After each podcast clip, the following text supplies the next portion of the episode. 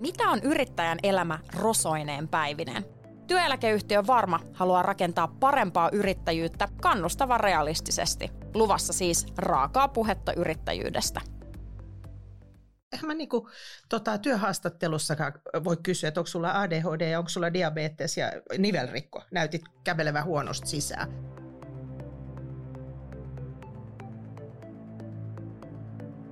Mitä on yrittäjän elämä rosoineen päivineen? Millaista on luottaa unelmiinsa ja pyörittää yritystä? Jos uupuu tai tulee konkurssi, miten siitä selviää? Työeläkeyhtiö Varma haluaa rakentaa parempaa yrittäjyyttä kannustavan realistisesti. Luvassa siis raakaa puhetta yrittäjyydestä. Mä oon Ina Mikkola, tervetuloa kuulolle. Mitä ADHD-diagnoosi tarkoittaa yrittäjälle? Tässä jaksossa yrittäjä ja muutosvalmentaja Sari-Marika Durkman kertoo omasta kokemuksestaan ADHDsta. ADHD-liiton toiminnanjohtaja Niina Hoveen Korpela avaa, millaisia asioita diagnoosi voi tuoda elämään. Aloitetaan ihan perusasioista, koska vaikka moni on kuullut ADHDsta, saattaa suunnilleen tietää, mistä on kyse, niin kerro Niina, että mitä se ADHD tarkoittaa pähkinänkuoressa. ADHD eli aktiivisuuden ja tarkkaavuuden häiriöstähän meillä on kysymys, joka on kehityksellinen neuropsykiatrinen häiriö. Se haittaa joka päivästä toimintaa. Diagnoosi saadaan joko lapsuudessa, nuoruudesta ja aikuudessa, mutta koskaan se ei tule niin kuin ad hoc, että mulla on nyt aikuisena puhkeessa ADHD. Sitä se ei todellakaan ole. Eli se on vauvasta saakka läsnä ihmisessä, tiesihän sitä tai ei. Kyllä, juuri näin. No Sari-Marika, sulla on siis ADHD ja sä oot yrittäjä markkinointialalla, niin milloin ja miten sä sait sun oman diagnoosin? Mun pojallahan on myös ADHD ja tota, silloin kun hänen ruvettiin sitä epäilemään, niin, niin ADHDsta ei ollut juurikaan niin kuin tietoa. Uh, ja se on ollut niin kuin tällainen tutkimusmatka meille kaiken kaikkiaan, mutta kyllähän mä sitten niin kuin, kun siihen asiaan alkoi tutustumaan ja näitä piirteitä niin kuin hänestä totesi, niin sitten mä niin kuin kyllä hokasin, että se, se on mulla itsellänikin. Mutta että miksi mulla on tämä diagnoosi, niin mä oon itse asiassa hakenut tämän diagnoosin ihan sen takia, että kun mä oon kirjoittanut sen kirjan Supervoiman ja ADHD, niin koska mä oon kokemusasiantuntijana siinä, niin se ikään kuin vaati myös sen diagnoosin. Mä, mä en ehkä olisi hakenut sitä diagnoosia välttämättä muuten. Mm. Tavallaan oman poikasi kautta tajusit enemmän sen, palasit alkoi loksahtaa kohdilleen, että hei, ehkä minä, minullakin Joo, joo. joo. että kyllä mä niinku aina ajattelin, niinku, että me ollaan samanlaisia, mutta että, ja osa on tietysti varmaan temperamenttipiirteitäkin, mutta että ihan niin kuin nämä samat. Ja sitten kun me ollaan niin samanlaisia, niin tietysti se on ollut välillä aika haastavaa niin kuin se yhteiselo kaiken kaikkiaan, mutta sitten taas toisaalta on ymmärtänyt toista tosi mm. hyvin.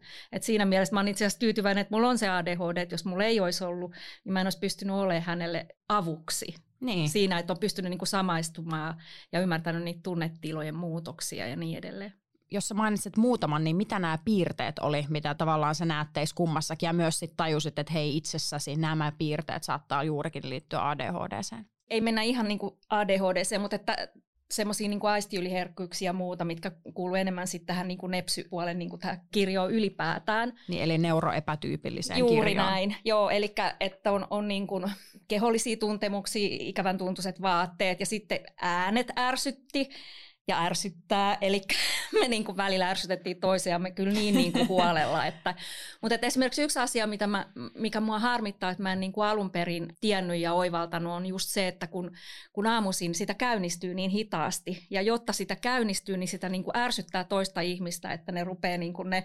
välittäjäaineet siellä nousee, nousee oikealle tasolle. Niin mehän lähdettiin usein ihan, ihan niin kuin karmit kaulassa töihin ja kouluun. Ja sitten sit mun poika usein laittoi viestin, että äiti mä oon niin pahoillani ja sydämiä ja huomenna mä, mä en niin kuin suutu, mutta melkein joka aamu.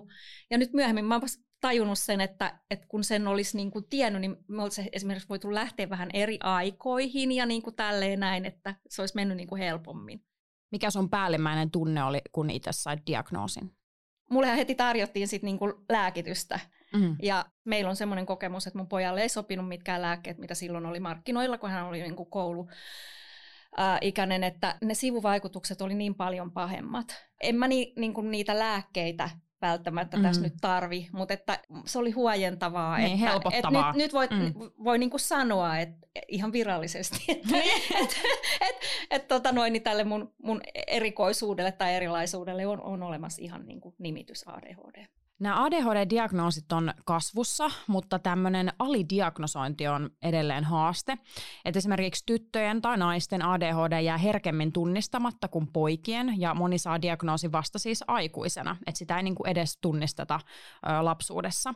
Niin mitä sanot Niina, kuinka suuri ongelma tämä alidiagnosointi on? Jos ajattelet, että on viisi lasta, niin niistä on neljä poikia, jotka saa diagnoosia ja yksi tyttö. Ja se johtuu monesta asiasta. Itse asiassa hän, hän antoi jo vastauksen tähän.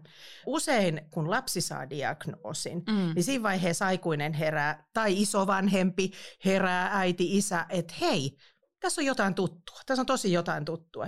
Tuommoinenhan munkin lapsuus oli. Niin. Sitten siinä on sellainenkin piirre mukana, että, että on hyvin pirstaleinen tämä kenttä. Palveluketjut on hyvin epätäydellisiä tällä hetkellä. Pelottaa oikein, mitä tämä hyvinvointiuudistus, mikä on meneillään, tuo tullessaan. Ja tota, ihmiset on hyvin eriarvoisessa asemassa.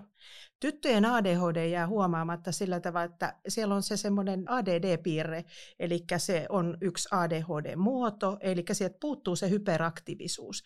Ne on näitä unelmoja ja omiin maailmoihinsa, ja tota, he yleensä osaa hyvin kompensoida.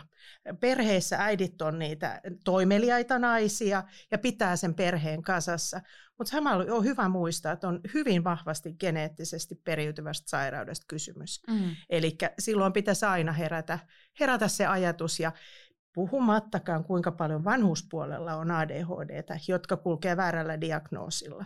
Se on vielä aika tutkimaton alue.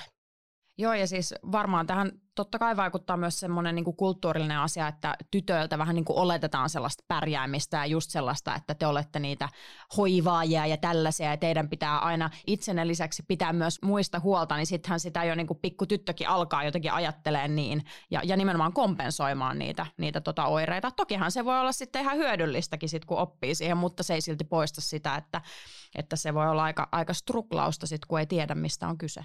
Kyllä. Ja sitten täytyy sanoa kyllä, että jos Pohjoismaissa verrataan, niin me ollaan kyllä diagnosoinnissa se viimeinen.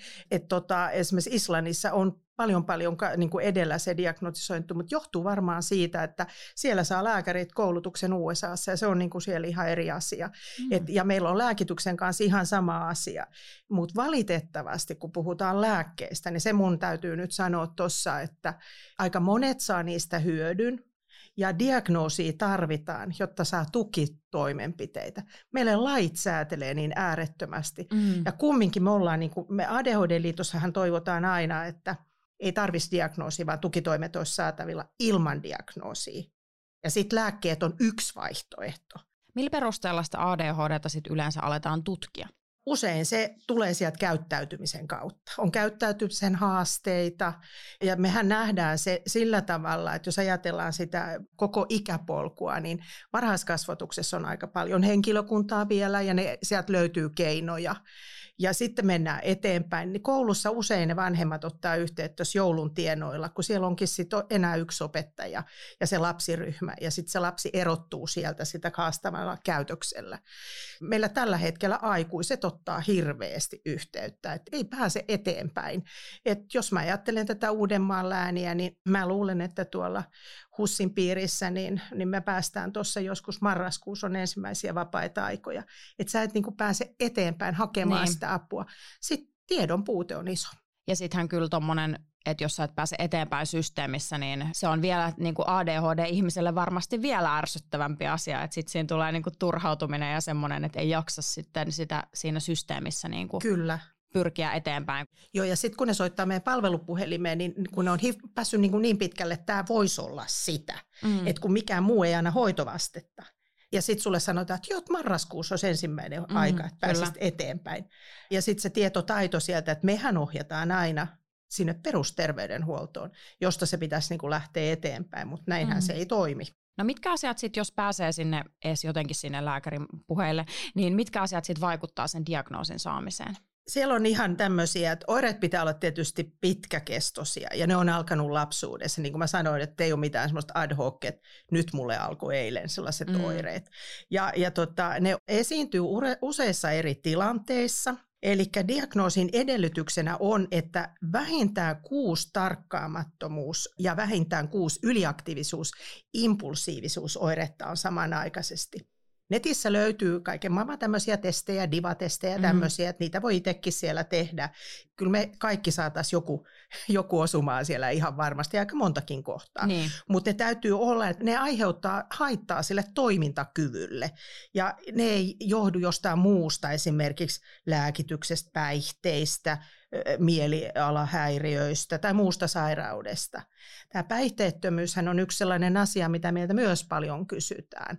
Että pitäisi tavallaan ne päihdeasiat hoitaa ennen kuin lähdetään ADHD, mutta niitä kahta voi hoitaa yhtä aikaa myös. Kyllä toi, niin tiedon puute on niin kuin edelleen tässä maassa niin tosi iso ongelma. Ja täytyy sanoa, että jos mulla ei olisi ollut niin hirveän iso palo niin tuon kirjan tekemiseen, niin mä olisin lyönyt hanskat tiskiin sen diagnoosin niin kuin, saamisessa. Ja sitten sit justiin, niin kuin mä, mäkin törmäsin tällaiseen kliseeseen, että kun pitää täyttää ensin miljoona paperia ja kaiken maailman haastatteluissa just, ja ymmärrän sen, että niin kuin se on tärkeää myös, että et, et lähdetään niin kuin hoitaa sitä oikeaa asiaa. Mutta sitten taas toisaalta niin kuin kääntöpuoli on se, että hirveän moni ADHD-oireisiin, niin heille on annettu niin kuin masennusdiagnoosi, ja, ja totta kai niin kuin usein se johtaa masennukseen ja ahdistukseen, ja, ja mitä kaikki näitä liitännäisoireita on. Mutta esimerkiksi mulle, niin niissä haastatteluissa psykiatrin äh, sairaanhoitaja sanoi mulle, että ei, ei sulla voi olla ADHD, kun sä oot pärjännyt niin hyvin koulussa ja suorittanut mm. niin, kuin niin monta erilaista tutkintoa. Niin mä olin just siinä niin kuin sille, että mitä hittoa. Joo, mä oon ymmärtänyt, että tämä on aika yleinen. Että on itse niin kuin vaikka aika sataprosenttisen varma siitä, että on ADHD ja sitten toi on se vastaus sieltä lääkäreiden puolelta, niin se on varmaan hyvin turhauttavaa ja myös aika mitätöivää. Mä itse tota noin, niin on ehkä siinä mielessä just vähän kuulun niin kuin siihen vähemmistöön, että mä varmaan kärsin just tällaisesta niin hyperaktiivisuudesta ja mä en silloin nuorena voinut kuvitellakaan niin kuin meneväni lukioon. Se olisi ollut niin kuin maailman tylsintä, mutta sitten mä oon suorittanut aikuisia lukion. Mä tein kahta työtä, tein friikkujuttuja mainostoimistossa, sitten mä olin iltakoulussa, mä luin lukion niin kuin siinä sivussa niin kuin kahdessa vuodessa ja lisäksi mulla oli kaikki harrastukset. Ja se ei niin kuin, tuottanut ongelmia, mutta se olisi tuottanut ongelmia, jos mun olisi pitänyt niin kuin, istua takapuoli hies jossain lukiossa kolme vuotta. Se, se ei olisi ikinä niin kuin onnistunut. Mm. Että mm. pitäisi niin kuin ymmärtää se, että me ollaan erilaisia, että se, että sulla on ADHD, niin se ei tarkoita just sitä, että kaikki on, laitetaan johonkin muottiin, vaan me ollaan edelleen niin kuin ihan älyttömän laaja skaala. Sitten myös, mitä sä sanoit tuossa, että meillähän kaikillahan meillä on niitä piirteitä, että tarvitaan justiin niin kuin se tietty kriteeristö, että kun se täyttyy, niin sitten ollaan niin kuin siinä kohtaa, että kannattaa ruveta niin kuin hakea apua, jos se oikeasti häiritsee arkea. Että toiminnan ohjaushan on justiin niin kuin semmoinen, mikä, mikä monella on niin kuin se, mikä vie niin kuin hirveästi sitä energiaa ja, ja haittaa sitä niin kuin arjessa suoriutumista. Niin vallalla on ehkä edelleen aika semmoinen jotenkin perinteinen yksipuolinen käsitys siitä, että mitä se ADHD on ja tulee eka mieleen ylivilkas pikkupoika. Se on se niin kuin kuvaus siitä, eikä esimerkiksi niin kuin aikuinen nainen, joka on yrittäjä. Se ei niin kuin ole se mielikuva niin kuin ADHD-ihmisestä. Niin millaisia eri ennakkoluuloja te ajattelette, että tämmöinen ADHD-diagnoosi myös sit toisaalta aiheuttaa? Mitä sanot Niina? Mähän tiedän monta menestyjää ja poliitikkoa, jolla on ADHD ja yrittäjää ja aika isoissakin firmoissa toiminnanjohtajina ja toimitusjohtajina, että eihän se se, että, että tota me sanottaisiin, että tyhmälaiska ja saamaton tai tämä on vanhempien kasvatuksesta riippuvainen, niin se ei pidä paikkaansa. Että se, että on ADHD, niin sä et ole tyhmä. Usein jos sulla on ADHD hallinnassa, niin sä joudut aika paljon skarppaamaan ja se, se vaatii aika paljon kapasiteettia.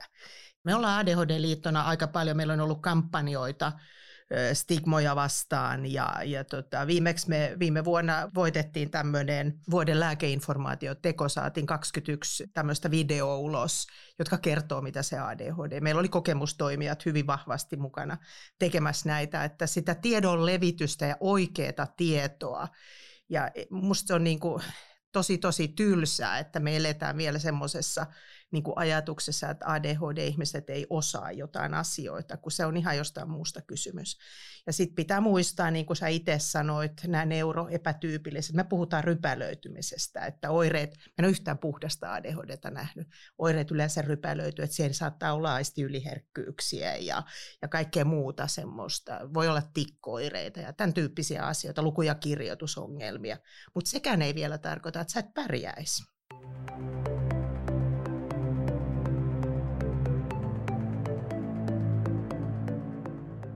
Mitä te ajattelette siis siitä, että kannattaako omasta diagnoosista olla avoin? Mä olen kyllä sitä mieltä, että tota, siitä kannattaa olla avoin. Mä oon vähän naivisilla, kun mulla on aina lasi puoliksi täynnä. Ja mä aina ajattelen, että ihmisille on niin hyvä kertoa avoimesti, mistä on kysymys, koska sitten tulee ymmärrystä, tukea, ehkä sitten myös apua siihen niin työelämässä, opiskelussa kuin muussa, mutta onhan meillä myös erilaisia ajatuksia. Täällä, niitä hurjaa storeja kuuluu vanhemmilta, kun ne kertoo, mitä nuo Vilma-viestit saattaa olla ja, ja tämmöisiä, mitä tulee koulumaailmasta. Mutta tota, mun mielestä jokaisen kannattaa sitä miettiä, että mitkä on niin plussat ja mitkä on miinukset. No Sari-Marika, sä ainakin ajattelet, että kannattaa olla avoin, oma, kun olet sen supervoimani ADHD-kirjan kirjoittanut tai ainakin itsestäsi ajattelet niin, niin, niin miksi sä halusit kertoa avoimesti? Mä halusin tuon kirjan kirjoittaa nimenomaan semmoiseksi voimakirjaksi, että ADHD on muutakin kuin kuin, niin kuin niitä negatiivisia asioita, että monet ADHD-oireiset on, on niin kuin hyvinkin intuitiivisia, luovia ja herkkiä. Sen takia monet ADHD-oireiset on yrittäjiä, tai he, ainakin yrittäjillä on paljon ADHD-piirteitä, koska heillä on niin kuin yleensä korkeampi semmoinen niin kuin riskinsietokyky ja he hanakammin niin kuin tarttuu tilaisuuksiin, kun muut, muut jää niin kuin silleen niin kuin turvallisuushakusena vielä varmistelemaan, että, että kannattaako tähän lähteä vai eikö kannata lähteä. Se on muuten jännä juttu, että no totta kai mä niin kuin mietin sitä, mä halusin kirjoittaa tämän kirjan, se oli jotenkin niin kuin mulle semmoinen missio ja mä mietin sitä, että menetänkö mä mahdollisesti esimerkiksi asiakkaita sen takia. Mutta sitten mä ajattelin, että monet asiakkaat on, on mulla ollut niin kuin vuosia. Useat heistä niin kuin kiittelee mua aina siitä, että mä pystyn niin kuin nopeasti hyppäämään duunista toiseen ja mä, mä en ikinä niin kuin rupea hyperventiloimaan niin kuin kauheissa aikatauluissa, että ne on mulle vaan enemmänkin kiinnostavia haasteita ja niin. Niin kuin näin. Mä en kuitenkaan sitten onnekseni ole koskaan sössinut aikatauluissa ja tällaisissa, että kyllä mulla niin kuin tiettyihin asioihin niin kuin monesti, kun me ollaan jostain kun sanon me, niin mä tarkoitan just tässä nyt ADHD-oireista ylipäätään, että kun meillä on joku asia, niin kuin sydämen asia ja tärkeä asia, niin me ollaan siinä yleensä niin, kuin, niin hemmetin hyviä. Ja sellainen tarvii vielä tässä sanoa, että, että kun mä oon myös muutosvalmentaja, niin asia numero yksi, mä oon saanut LinkedInin kautta miehiltä tosi paljon niin kuin palautetta kirjasta. Yksi tyyppi laittoi mulle, että, että hän istuu kuudes eri hallituksessa ja sitä ja tätä ja tota ja hänellä on tämä ADHD ja hän, kun hän luki tämän kirjan, niin ai että, siis sanoi, että mitä tämä Suomenkin niin kuin yrittäjyys olisi ilman meitä ja niin, niin kuin tällaista. Mutta sitten sit toinen niin kuin, mielenkiintoinen juttu on, että mulla on ollut asiakkaina justiin tämmöisiä niin kuin keskikäisiä yrittäjämiehiä, kenen kanssa me ollaan vähän niin kuin käyty läpi justiin, että heillä on se yrittäjyys hallussa, mutta sitten on ehkä vähän just se arkipuoli hakusessa. Tähän mun on pakko sanoa, että se diagnoosihan ei määritä ihmistä. Sehän on jotain ihan muuta. Itse asiassa se, mistä on kysymys, on sitä, että pitää niin kuin olla sitä itsetuntemusta, että missä mun menee ne rajat, kuinka paljon mä jaksan. Toki mä nähdään myös ihan ilman ADHDtäkin on ihmisiä, jotka palaa loppuun mun mielestä olisi niin tärkeää niin muistaa, että, että se ihminen on ihminen, että vaikka sillä olisi mitä. Eihän mä niin kuin, tota, työhaastattelussakaan voi kysyä, että onko sulla ADHD ja onko sulla diabetes ja nivelrikko. Näytit kävelevän huonosti sisään. Että nämä on niin kuin, mun mielestä rinnastettavissa. Joo, ja sitten muuten unohdin tuossa äsken sanoa sen, että, että multa on kysytty, ja usein myös just LinkedInin kautta, että mitä, mitä mieltä mä oon, että naiset, ne on epävarmoja, että uskallanko mä kertoa mun diagnoosista ja kannattaako mun kertoa mun diagnoosista, niin kun eihän siihen ole olemassa niin kuin mitään yksilitteistä vastausta, että, että silloin mä vaan sanon, että sä varmaan itse tiedät, niin kuin, että esimerkiksi mä kun teen tällaista luovaa työtä, niin on tavallaan sallittu olla luova hullu, niin munhan on tavallaan helppo sanoa, että näin. Mutta sitten jos tekee jotain niin kuin tosi vaikka tarkkuutta vaativaa työtä ja edelleen niin kuin monet ADHD-oireiset saattaa olla loistavia tutkijoita ja niin kuin ne, ne jaksaa paneutua niin kuin tähän nippelitietoon, että ne on ihan niin kuin onnensa kukkuloilla, kun ne saa tehdä sellaista. Sitten pitää vain just miettiä, että kun on vielä niin paljon sellaista niin kuin tietämättömyyttä, ettei säikäytä ikään kuin työnantajaa, että, että herranen aika, että miten tuo nyt pysyy tuo paletti kasas, jos se kärsiikin jostain niin kuin keskittymiskyvyttömyydestä, että apua.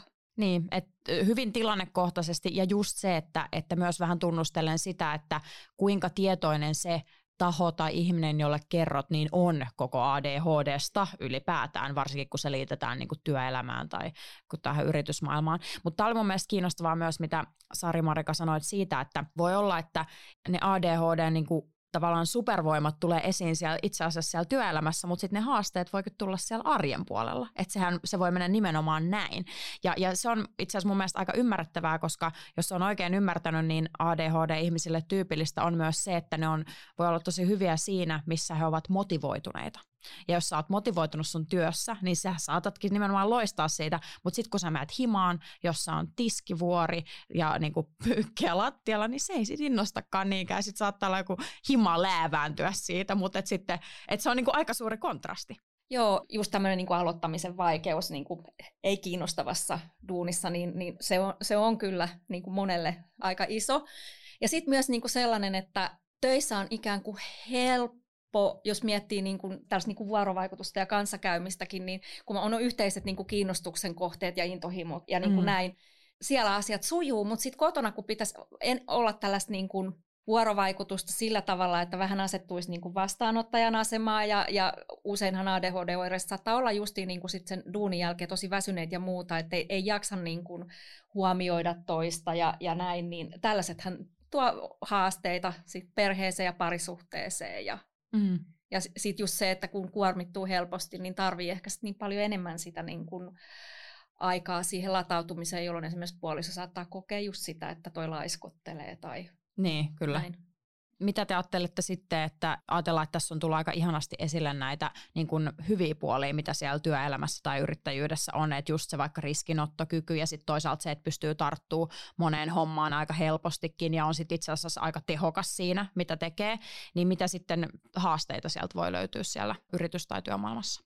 No sanotaanko sillä lailla, että jos ajatellaan, että mulla olisi vaikka oma yritys, aikataulut, saattaa olla sellaisia, jos ei osaa käsitellä näitä. Sitten saattaa tulla se riskinotto, voisi myös mennä sinne toiselle puolelle. Mm.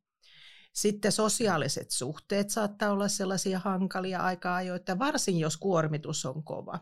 Eli kyllä niin kuin näitä semmoisia keinoja kannattaa miettiä, miten näitä asioita käsittelee on muistilappuja ja on, on semmoisia rauhallisia tiloja, missä tehdä töitä ja, ja, ja projekteja niin laittaa pieniin osiin. Ja sitten kun nostit esille ne ei-mielenkiintoiset tehtävät, ne kannattaa niin. suorittaa silloin, kun vireystila on kaikkein paras. Aivan. Mulla on muutama ihminen tuolta TE-keskuksen kautta, jolla on ADHD-diagnooseja, niin ollut meillä töissä ja parhaillaankin on, on ihmisiä, joiden kanssa tehdään töitä, niin, niin me ollaan sovittu niin, me ei puhuta työkykyisyydestä, me puhutaan täsmätyökyvystä. Me ollaan räätälöity se työ sillä lailla, että se on ihan sama, mihin vuorokauden aikaa se ihminen tekee sen. Pääasia, että se tehtävä tulee hoidettua, Hänellä on myös mahdollisuus pitää taukoja silloin, kun tuntuu siltä, että nyt ei jaksa. Jos se tulee kello yksi yöllä se viesti ja se on tehty se asia loppuun, niin wow, se on ihan hyvä. Kunhan mä katson vain, että se kokonaistyöaika on sellainen, että se ihminen ei kuole sen kuorman alle. Mutta tämän tyyppisiä asioihin mun mielestä kannattaa kiinnittää kyllä huomiota.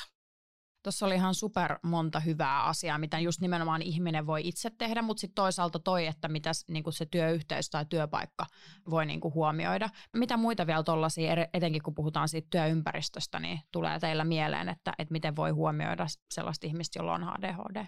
No kyllä mä niin kuin ajattelisin myös sen työyhteisön informointia, se, että se työyhteisö Mä yleensä sanon, että kun meille tulee tämmöinen henkilö töihin, niin me, meillä ollaan kyllä töissä. Mutta se on hyvä, että me tiedetään myös ja, ja se, että meillä on semmoinen avoin ilmapiiri, että hän voi sanoa, että nyt mulla on semmoinen kausi menossa, että mä, mä nukun kello yhteen päivällä, että mm. onko se ok. Ja ei tähän mitään kummallista siitä asiasta.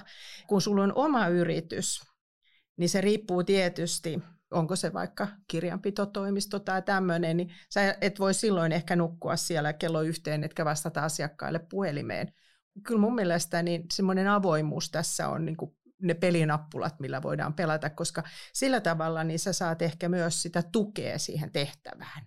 Niin sitten tuosta yhteennukkumisesta tuli mieleen, että aika monessahan sitten taas niinku työpaikassa niin on aika, voi olla aika tarkatkin sitten, ellei ole sitä joustoa, niin tarkatkin raamit vaikka työajoilta tai näin, mutta sitten toisaalta yrittäjyyteen hän liittyy sitten paljon enemmän vapauksia. Eli että sä voit itse raamittaa ja määritellä sitä työaikaa. Ja sitten taas sehän taas ADHDn näkökulmasta voi olla äärimmäisen hyvä asia. Eli juurikin se, että palastelet ne sun hommat ja asettelet ne sinne kalenteriin niin kuin, juuri niin kuin sinulle sillä hetkellä ja sillä tunnelmalla sopii. Joo, siis mä, mä itse niin näen sen just silleen, että tärkeää on just niin kuin tässä puhuttiinkin, se oman niin kuin vireystilan tunnistaminen. Ja yrittäjänä siihen pystyy vaikuttaa niin kuin justiin tosi paljon. Mä oon esimerkiksi iltavirkkuja luovimmillani illalla, jolloin mä teen niin sitä luovaa suunnittelua, mutta sitten taas aamulla, kun mä oon herännyt, kun pää, pää on niin kuin tavallaan tyhjä niin kuin kaikesta, niin silloin semmoisista, niin että ideat vielä laukkaa ihan täysillä, että hei, se olisi mahtava idea, sitä ja tätä ja tota, niin silloin mä teen yleensä niin kuin vastailen niin semmoisiin meileihin, mitkä vaatii niin kuin enemmän ajattelua ja sitten niin kuin jos puhutaan ei-yrittäjyydestä, niin kuin työntekijöiden kanssa kommunikoinnista, niin paitsi että on tärkeää just se vireystilan tilan tunnistaminen, mitä mä tuossa mun kirjassakin puhun, että sen kaikki tietää, että ADHD-oireiselle kannattaa antaa niin kuin tehtävät niin kuin aika semmoisissa lyhyissä, niin kuin, ettei hirveän pitkiä lauseita, ei, ei varsinkaan kannata puhua tälle niin kuin mä nyt tässä puhun, mutta tota, niin, niin myös se, että tunnistaa niin kuin sen, sen ihmisen sen vallitsevan mielenjärjestelmän, että onko hän niin kuin kinesteettinen, onko hän visuaalinen, onko hän auditiivinen, annat sä sen, näytät sä miten se homma tehdään, vai kerrot sä sen, vai annat sä niinku nipun paperi, no ei nyt ehkä nippua ADHD-ihmiselle, mutta tota, annatko sä sen niinku kirjallisesti sen, että sun, sun niinku työnantajana tai pomona olisi hyvä tunnistaa tämä, koska silloin sä, sä saat paljon enemmän niinku toisesta irti, ja sä Nimenomaan. saat niinku motivoitua sen toisen, kun sä niinku tarjoilet sen oikealla tavalla sen tehtävän. Niin, että jos ajatellaan, että ADHD voi olla myös totaalinen supervoima, niin sitten on myös kyse siitä, että miten se supervoima kaivetaan esiin ja miten sille supervoimalle annetaan se mahdollisuus, koska sitten sehän on hyvin paljon tästäkin, että kun sä itse sanoit, että sä tiedät itsestäsi vaikka tämän, että milloin olet parhaimmilla sinne, niin sehän vaatii ihmisestä itsestään sen, että sä tunnet hyvin vahvasti itsesi ja sitten osaat toimia itsesi kanssa. Ja sitten toisaalta kun muut tajuaa, että milloin sä olet parhaimmillaan ja ottaa sen huomioon, niin sitten se ADHD voi olla se supervoima. Tässä on tullut ihan tosi monipuolisesti ihanasti esiin kaikkea. Mä haluaisin vielä kysyä Sari Marika, että mikä sä ajattelet, että olisi semmoinen vielä tosi konkreettinen vinkki tai ajatus vaikka oman diagnoosin tai miksei toisenkin niin näkemiseen nimenomaan hyvänä asiana, jos siis vaikka taustalla on tunne, että hei, tämä on vaan niinku paskaa, että mulla on nyt tämä ADHD, tai tämä on pelottavaa, että tuolla mun työkaverilla on ADHD. Tosiaan kun tätä ADHD on tutkittu, niin on olemassa semmoinen, niin kuin, onko se nyt RD47D-geeni, jota kutsutaan niin seikkailijageeniksi. Ja siitä, on olemassa semmoinen variantti, jota on tavattu hyvin paljon niin kuin justi ihmisillä, kello on ADHD-piirteitä. Tätähän on tutkittu, että tämä piirre on ollut niin kuin jos mietitään sitä meidän evoluutiota, että miten me ollaan kehitytty johonkin, niin se on ollut niin kuin vahvuus tietyissä heimoissa. Et kun on vaikka oltu jossain savannilla ja alkaa olla vähän viljelys niin kuin viljelty köyhäksi ja muuta ja pitäisi saada ruokaa. Ja sitten joku on sanonut, että mennään katsomaan, mitä tuolla kukkulan toisella puolella on, niin muut on ollut ihan kauhuissa, että ei, mutta sitten siellä on ollut joku ADHD-tyyppi, joka saakeli, minä menen ja katson. ja niin, niin kuin näin, ja, ja sitten sit tyypit on lähtenyt. Ja ihan sama niin kuin ADHD-oireistahan on ollut hyviä metsästäjiä, koska niin, niiden tarkkaavaisuus on koko aika niin kuin, äh, siirtynyt, kun jossain rasahtaa jotain tai näkee jotain tai, tai niin kuin näin, että, että siitä on ollut hirveästi etua ja hyötyä, niin mä aina sanon, että että tota noin, niin muista, että olet selviytyjän jälkeläinen. Että niin kuin just mitä, mitä säkin tuossa mm. sanoit, että hirveän tärkeä on se, kun me ollaan joka tapauksessa kaikki erilaisia, jokaista meitä tarvitaan, ja luonto on luonut meistä erilaisia, koska meidän pitää olla erilaisia. Niin tota, et, nimenomaan, että sä opit tuntemaan itsesi, me ollaan kaikki jossain hyviä, missä mä oon hyvä, jos on niin kun, uh, tottunut ajattelemaan siihen, että mä aina epäonnistun kaikessa ja mä oon tällainen, niin vähän kyseenalaista, että oot sä oikeasti sellainen? Niin ja sitten myös, jos ajatellaan tuossa, mikä on koko ihmiskunnalle ja kaikille tärkeää, on niinku luovuus. Ja jos ADHD-ihmisistä kumpuaa ihan semmoinen spesiaali luovuus ja semmoinen, kun aina puhutaan, että pitää ajatella outside of the box, niin, niin, niin se ajattelutapa, niin sehän on siis nimenomaan yhteiskunnallisesti myös merkittävää, ei vaan yksilön kannalta. Niin noin tosi, tosi hyvät ja, hyvät ja kannustavat sanat. Mitäs sitten Niina, miten sä kertoisit vielä lyhyesti sen, että mistä saa nyt apua ja tukea, jos epäilee itsellään vaikka ADHD tai haluaa auttaa jotain tuttua ja selvittää asiaa? Mä sanoisin ensimmäisenä näin, että mehän emme puhu mistään hirveän uudesta ilmiöstä. Freud puhui jo ADHDsta omissa tutkimuksissaan. Ja sä menit jo askeleen vielä kauemmaksi, Sari Marika, tässä omassa puheenvuorossaan. Ja varovaisesti arvioiden meillä on 250 000 ADHD-oireista Suomessa. Eli kyllä nyt pitäisi tota, antaa erilaisuudelle mahdollisuus. Meidän yhteiskunta on muuttunut aika semmoiseksi tiukaksi. Tosi niin kuin nopeasti mennään asioita eteenpäin ja todennäköisesti meillä kaikilla on ystäväpiirissä, tuttavapiirissä ADHD-oireisiin. Mä yleensä sanon mun kollegoille aina toiminnanjohtaja seurassa, että hei, teillä kaikilla on meidän asiakkaita, että tota, herätkää pahvit, että kyllähän tämä nyt on se, se juttu, että meidän täytyy niinku puhaltaa yhteiseen hiileen. Me ohjataan ihmiset aina sinne perusterveydenhuoltoon ensimmäisen, mutta ADHD-liittohan on sitä varten, ja meillä on paikallisyhdistyksiä ympäri Suomen. Meillä on aivan mahtava tiimi ADHD-liitos, joka jakaa tietoa. Meidän liitto valitettavasti on aika vähän tunnettu tuolla mm. lääkäripiireissä. Mm. Eli sinne sitä tietoa täytyy tuutata, ja mun suuri toive on se, että niin erityisopetuspuolelle kuin tuonne lääkäreiden puolelle annettaisiin enemmän tätä neuropsykiatrista tietoa ja ne osaisi ohjata tänne kolmannelle sektorille. Ja tässä hyvinvointi jutussa, mikä nyt on meneillään, niin meidän täytyy ehdottomasti varmistaa, että me ollaan siellä mukana, koska meillä on mahtava vapaaehtoisporukka, kokemustoimijoita, vertaistukiryhmiä, ohjaajia ja tuolla, jotka voi antaa tietoja ja jakaa oikeaa tietoa myös ja miten tukea voi saada. Varhain on parhain. Ihana, varhain on parhain. Ja just toi, että se voi olla myös pelottavaa ja jännittävää vaikka eka mennä sinne terveydenhuollon puolelle, niin on tosi tärkeää, että on, on sellainen niin kuin tukiryhmä, liitto, niin kuin missä, missä on osaavat ihmiset ja vertaistukea, jos, jän, niin kuin, jos ja kun jännittää. Tämä oli raakaa puhetta yrittäjyydestä. Kiitos kun te olitte täällä ja kiitos kun kuuntelit.